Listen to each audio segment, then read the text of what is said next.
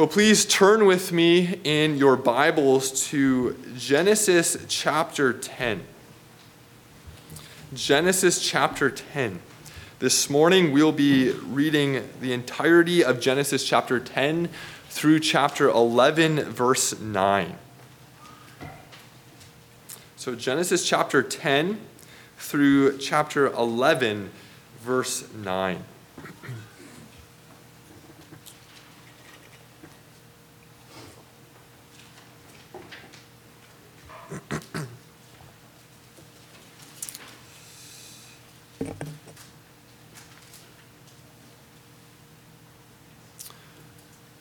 Well, please pay careful attention, for this is God's holy and inspired word given to us this morning. Genesis chapter 10 through chapter 11, verse 9. These are the generations of the sons of Noah Shem, Ham, and Japheth. Sons were born to them after the flood. The sons of Japheth, Gomer, Magog, Madai, Javan, Tubal, Meshech, and Tiras. The sons of Gomer, Ashkenaz, Riphath, Togarmah. The sons of Javan, Elishah, Tarshish, Kittim, and Dodanim. From these the coastland peoples spread in their lands, each with his own language, by their clans in their nations. The sons of Ham, Cush, Egypt, Put, and Canaan. The sons of Cush, Seba, Havilah, Sabtah, Raamah, and Sabteca. The sons of Raamah, Sheba, and Dedan. Cush fathered Nimrod. He was the first on earth to be a mighty man. He was a mighty hunter before the Lord. Therefore, it is said, like Nimrod, a mighty hunter before the Lord. The beginning of his kingdom was Babel, Erech, Akkad, and Calneh in the land of Shinar. From that land he went into Assyria and built Nineveh, Rehoboth Ir, Calah, and Resen between Nineveh and Calah, that is the great city. Egypt fathered Ludim, Anamim, Lehabim, Naphtuhim, Pathrusim, Casluhim, from whom the Philistines came, and Caphtorim. Canaan fathered Sidon, his firstborn, and Heth, and the Jebusites, and the Amorites, and the Girgashites, the Hivites, the Arkites, and the Sinites, the Arvadites, the Zemarites, and the Hamathites. Afterward, the clans of the Canaanites dispersed, and the territory of the Canaanites extended from Sidon in the direction of Gerar as far as Gaza and in the direction of uh, Sodom, Gomorrah, Admah, Zeboiim, as far as Lasha. These are the sons of Ham by their clans, their languages, their lands, and their nations. To Shem also, the father of all the children of Eber, the elder brother of Japheth, children were born. The sons of Shem, Elam, Asshur, Arpachshad, Lud, Aram the sons of Aram, Uz, Hul, Gether, and Mash. Arpachshad fathered Shelah, and Shelah fathered Eber. To Eber were born two sons. The name of one was Peleg, for in his days the earth was divided. And his brother's name was Joktan. Joktan fathered Almodad, Sheleph, Hazarmaveth, Jerah, Hadoram, Uzal, Diklah, Obal, Abimael, Sheba, Ophir, Havilah, and Jobab. All these were the sons of Joktan. The territory in which they lived extended from Mesha in the direction of Sephar to the hill country of the east. These are the sons of Shem by their clans, their languages, their lands, and their nations. These are the, uh, are the clans of the sons of Noah, according to their genealogies and their nations, and from these the nations spread abroad on the earth after the flood. Now the whole earth had one language and the same words, and as people migrated from the east, they found a plain in the land of Shinar and settled there. And they said to one another, Come, Let us make bricks and burn them thoroughly. And they made brick for stone and bitumen for mortar. And they said, Come, let us build ourselves a city and a tower with its top in the heavens, and let us make a name for ourselves, lest we be dispersed over the face of the whole earth. And the Lord came down to see the city and the tower which the children of man had built. And the Lord said, Behold, they are one people, and they have all one language, and this is only the beginning of what they will do. And nothing that they propose to do will now be impossible for them. Come, let us go down and there confuse their language, so that they may not understand one another's speech. So the Lord dispersed them from there over the face of all the earth and they left off building the city.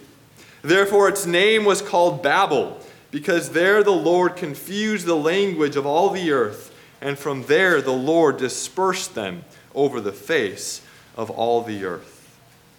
Well, this is the word of the Lord. Thanks be to God.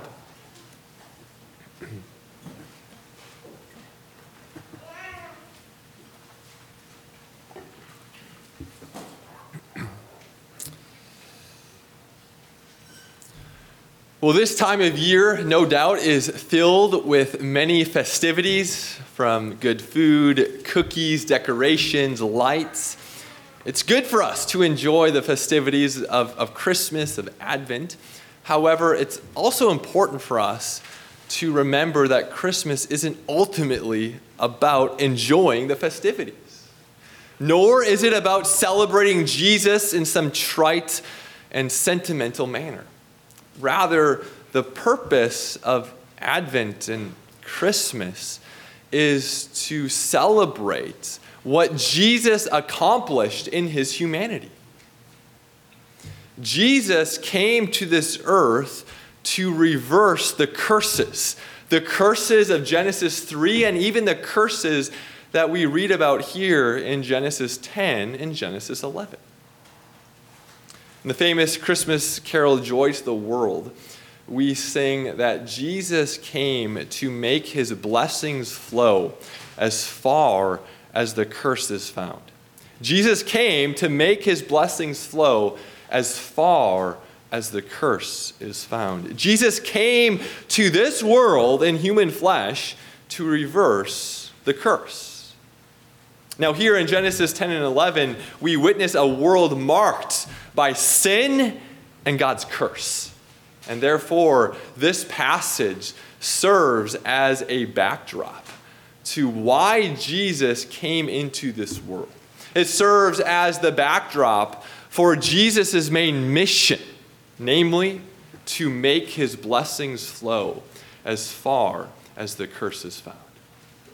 So, this morning, as we reflect upon the purpose of Christmas, the reason for the season here in Genesis 10 and 11, I'd like us to do that in three main ways. First, we'll consider the sin of society or the sin of mankind, as we see it here in Genesis 10 and 11. Second, we'll consider God's curses upon society. And last of all, we'll consider how Jesus reverses the curses of Genesis 11. So, the sin of society, God's curse upon society, and then we'll consider how Jesus reverses the curses of Genesis 11. Well, what sin do we see here in Genesis 10 and 11? What, what sin or what sins are society committing here in this passage? Well, we witness in chapter 11, verses 3 and 4, that society is intending to build a great city and to build a great tower that reaches to the heavens. In the ancient world, this likely was a ziggurat. A ziggurat was this, this building that had a staircase like structure to it, in which the ancients believed was a gateway to the heavens, a gateway to the gods. But moreover, we also see that society is seeking, lusting after a great name. They're desiring status and fame, prestige, and even immortality. And we may wonder well, why are these things so bad? Why are these things sins? Well, in order to answer these questions, we need to go back to the beginning, the beginning of the book of Genesis. Now, do you recall what God's original goal was for mankind? What was God's original goal for mankind? Well, it was his seventh day Sabbath rest. God made man in his image, in the image of the working and resting God. Therefore, God made man to work for a rest, just as God worked six days for his seventh day Sabbath rest. God made man to work for a rest. The original goal for mankind was God's seventh day eternal Sabbath rest. Therefore, man by nature is utopian. Man by nature longs for a greater state of consummation. Man by nature longs for a greater state of affairs than he currently experiences in his natural states.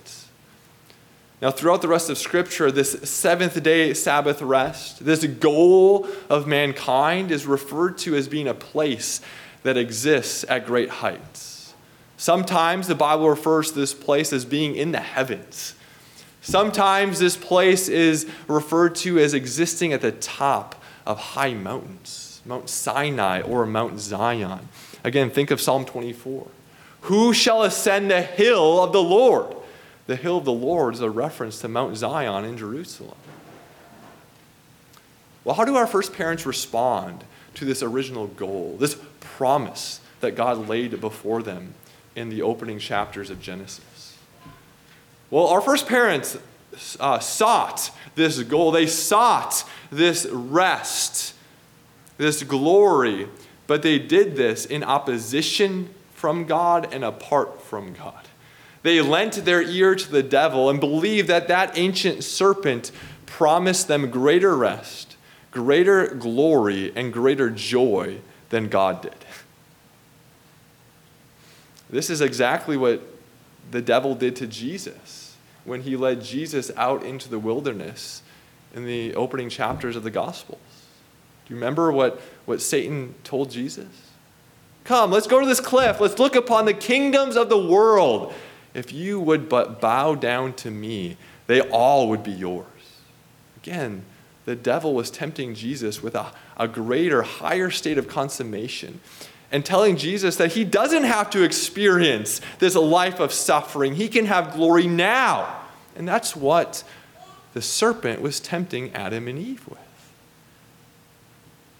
And our first parents believe that the serpent offered to them a greater rest, a greater glory than God.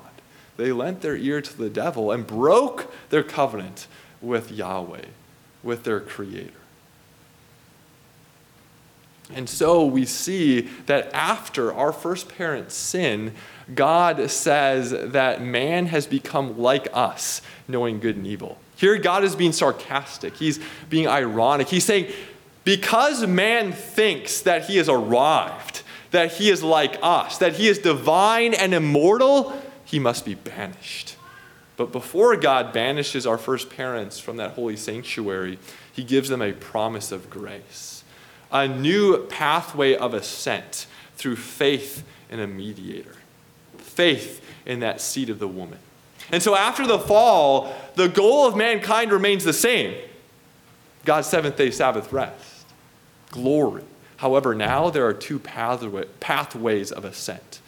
One can seek to ascend through one's own efforts and works, which is only hypothetical after the fall, or one can seek to ascend through faith in a mediator, through faith in the seed of the woman, which is Christ. And so let's come back to Genesis 11. What is going on in Genesis 11? Well, society is seeking to build this great tower, this ziggurat to the heavens, which is a gateway to the gods. They are lusting after a great name, immortality, status, and fame. They are seeking a greater state of consummation apart from God and in opposition to God. That is what makes this such a great sin. They are imitating their forefather Adam. They're seeking rest. They're seeking to ascend God's holy hill apart from Him and in opposition to Him. In fact, later on in Scripture, we learn that the king of Babylon, the king of Babylon seeks to do the very same thing. So listen to what we read in Isaiah 14. The king of Babylon says in his heart, I will ascend to heaven above the stars of God. I will set my throne on high. I will sit on the mount of assembly in the far reaches of the north.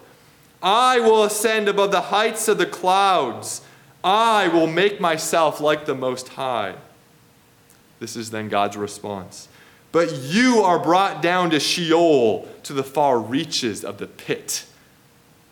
The king of Babylon is doing exactly what Adam and Eve did and what the people of Babel are doing here in Genesis 11. He is seeking this greater state of consummation. He's seeking to ascend to the heavens apart from God and in opposition to God. Therefore, whether it be Adam and Eve, whether it be the people of Babel or the king of Babylon, man seeks to transcend the fallenness of this creation, the limits of nature, through his own efforts, apart from God, in opposition to God, in order to bring in this great utopia. That's what we see Adam and Eve doing. That's what we see the people of Babel doing. That's what we see the king of Babylon doing. In fact, this is written into the very DNA of the fallen human heart. We seek to transcend the fallenness of this creation, the limits of nature, through our own efforts in opposition to God in order to bring in this great utopia, this greater state of affairs. We see this in our own culture today. Again, this is written into the very DNA of the fallen human heart. We long to ascend to God's throne room by our own effort. Well, what is God's response to this? What is God's response to the people of Babel? Well, we see his response beginning in verse 5. And in verses 5 through 9, we see God uh, cursing the people. We see the curses of Babel. And so in verses 5 through 9, we see that God thwarts man's attempt to transcend the fallenness of this creation, the limits of nature, by confusing their language. Instead of giving them a great name, God gives them an, the, a name of shame, according to one commentator. Babel is merely a pun on the word confused or confusion. This is not a great name. This is not a name that you would take pride in. It's a name of shame. Their plans have been thwarted. Now, Genesis 10 is sometimes referred to as the table of nations. We see the descendants of Shem, Ham, and Japheth, Noah's sons. Now, Genesis 10 and Genesis 11 are not in chronological order because we see that the confusion of languages and the dispersion of the peoples have already taken place in Genesis chapter 10. However, this dispersion of, of peoples is, is, is also a part of God's curse. Remember what God told Cain after he killed Abel he says that you, Cain, will forever be a fugitive and a wanderer upon the earth. So, this dispersion is part of God's curse. It's a result of the confusion of languages. Now, notice God's restraint in these curses that we witness in Genesis 11. What happened the last time society, according to the book of Genesis, what happened the last time society gravely sinned against God? What did God do? Well, He sent this worldwide judgment. He sent the waters of the flood in order to destroy all flesh. God doesn't do that here. God exercises restraint. He curses mankind and society only enough to keep their sin at bay and in check. Why? Why, do, why is God exercising restraint here? Well, because of that covenant that he made with Noah and by extension with all of creation. Because God has placed his bow in the sky, which is his promise that while the earth remains, seed time and harvest, fall and winter, spring and summer will remain. He will preserve this fallen creation. Well, in this passage, we witness a world marked by sin. We witness a world marked by God's curses. And therefore, this passage is really the perfect backdrop for the, the most important promise in Genesis. Genesis 3:15, that the seed of the woman will crush the head of the serpent. Or to put it another way, that the seed of the woman, again, the son of Seth, the son of Noah, the son of Shem, will reverse the curses, the curses of Genesis 11. Jesus will make his blessings flow as far as the curse is found. And so let us turn our attention now to consider how Jesus, the seed of the woman, the son of Noah, the son of Shem, will reverse or does reverse the curses here of Genesis 11. So remember, remember the curses here of Genesis 11. God thwarts the plans of mankind to ascend to the heights of heaven. So that's the first curse. The second curse is the confusion of languages. And then last of all, we see that God curses mankind by giving them a name of shame. Jesus reverses these curses of Genesis 11 when he comes to this earth. So, first, let's, let's turn our attention to this, this curse of God thwarting their attempts to ascend. Now, there are essentially two requirements to ascend God's holy hill to reach the, the original goal for mankind, to reach God's Sabbath rest. In Genesis 3, what does God place in order to place in the garden in order to guard the tree of life? Do you remember? A judgment sword, a flaming judgment sword. This teaches us that in order to ascend God's holy hill, we will need to go through God's judgment sword. This is what Jesus does for us in his flesh. He dies our death. He takes the de- decisive blow from God's judgment sword in our place so that by his wounds we are healed. Well, the second requirement is what we hear about in Psalm 24. Uh, we learn in Psalm 24 that in order to ascend God's holy hill, we need to have clean hands and a pure heart. Again, Jesus was the only person, the only human being who perfectly had clean hands and a pure heart. Jesus was the only person who was completely untainted, both from original and actual sin. And therefore, Jesus was the only person who was able to ascend God's holy hill through his own merits and efforts. Now, Jesus ascended God's holy hill not in opposition to God, but according to God's perfect design. In Genesis 11, you know, the, the construction of this tower is really a picture of man's attempt to ascend God's holy hill in opposition to God. Jesus didn't seek to ascend God's holy hill in opposition to God, but according to God's perfect design. The metaphorical tower that Jesus built was made out of bricks of perfect obedience, heart, soul, mind, and strength to his Father in heaven. This is why Jesus can tell us in Matthew chapter 11 Come to me, all who are weary weary from striving, weary from seeking to ascend through your own strength. Come to me, all who are weary and heavy laden, and I will give you rest. Jesus has the authority to extend rest to you this morning because he has earned that rest, because he has ascended God's holy hill. And therefore, this morning, Jesus desires he desires to grant you rest. Are you weary this morning? Do you desire a greater sense of joy and, and peace? Are you longing for hope in the midst of the, the misery, the heartache, and the loneliness of this world? And let's be honest, beyond the outward veneer of comfort and luxury of the Western world, there's a lot of loneliness, there's a lot of heartache, there's a lot of misery. Does this describe you this morning?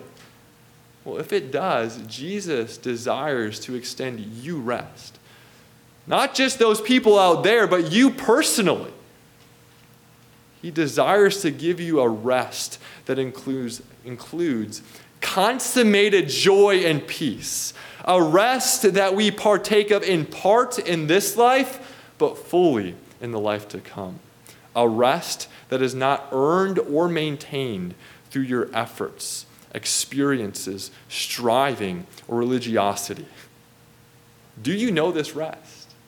Are you living in this rest? Jesus has reversed the curse. Jesus has descended that you might ascend. Well, let's fast forward a bit in Jesus' life. Let's fast forward to Pentecost. Pentecost is that moment in redemptive history where Jesus pours out his Spirit upon the church. We should think of Pentecost as being one of the last stages of Jesus' earthly ministry. And at Pentecost, we see that Galileans, people who ordinarily only spoke Hebrew, now had the ability to speak in other known languages, languages of other peoples, nation groups, and nations so that the gospel could go forth.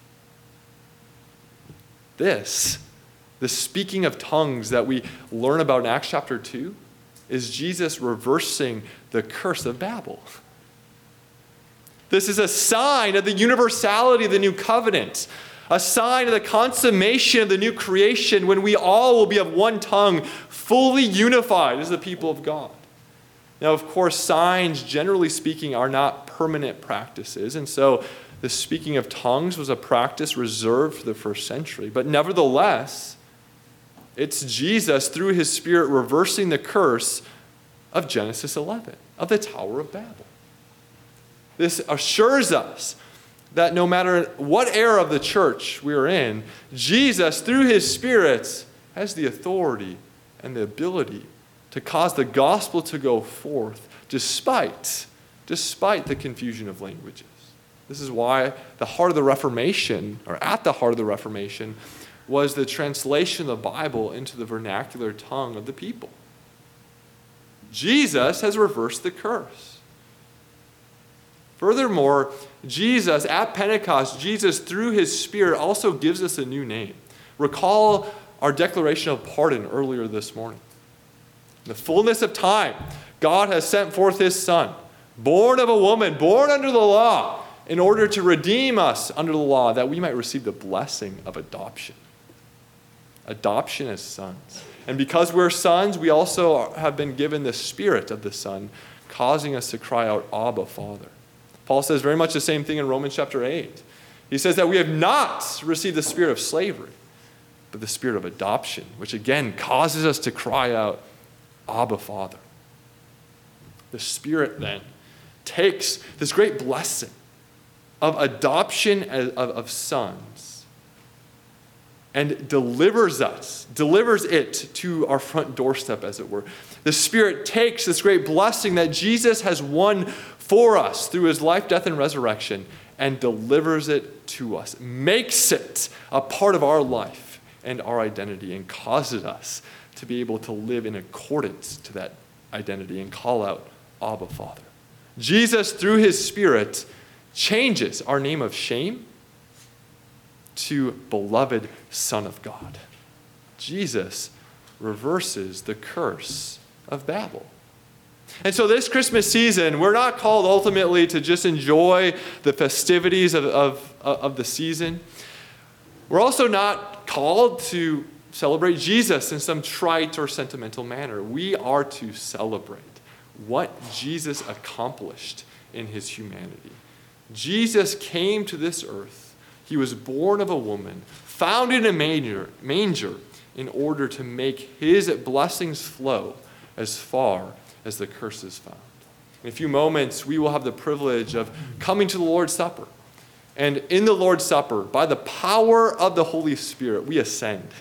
We ascend to the heights of heaven, to the very throne room of God.